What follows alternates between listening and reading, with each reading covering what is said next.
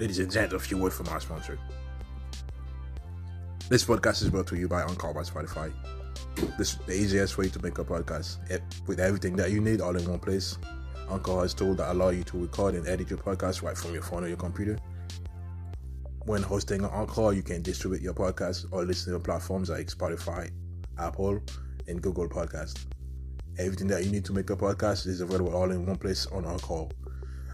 And the best Best of all, Anchor is totally free.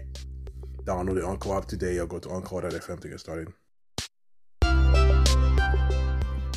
UFC President Dana White thanked Joe Rogan for recommending ivermectin and monoclonal antibodies to him after he and his family contracted the China virus over Thanksgiving weekend.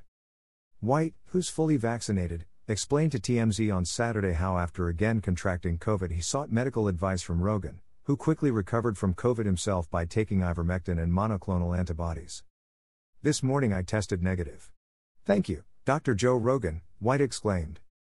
In all seriousness, Joe Rogan is a brilliant guy, and he talks to the most brilliant people out there.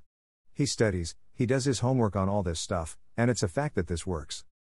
In a previous interview on the Jim Rome podcast, White recommended everybody look into ivermectin and monoclonal antibodies.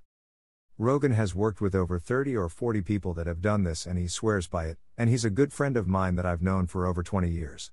So, yeah, I believe in what he's saying. I believe the things he explained to me on how this thing works made sense to me, White said. If you got COVID, I would urge you to do this, White added.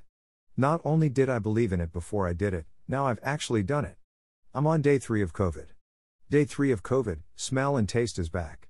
I could not feel better and I'm doing two a day workouts while I'm going through COVID. This isn't the first time someone sought medical advice from Rogan. Earlier this month, NFL quarterback Aaron Rodgers also thanked Rogan for helping him recover from COVID. I consulted with a now good friend of mine, Joe Rogan, after he got COVID, Rodgers said. I've been doing a lot of the stuff that he recommended in his podcast and on the phone to me.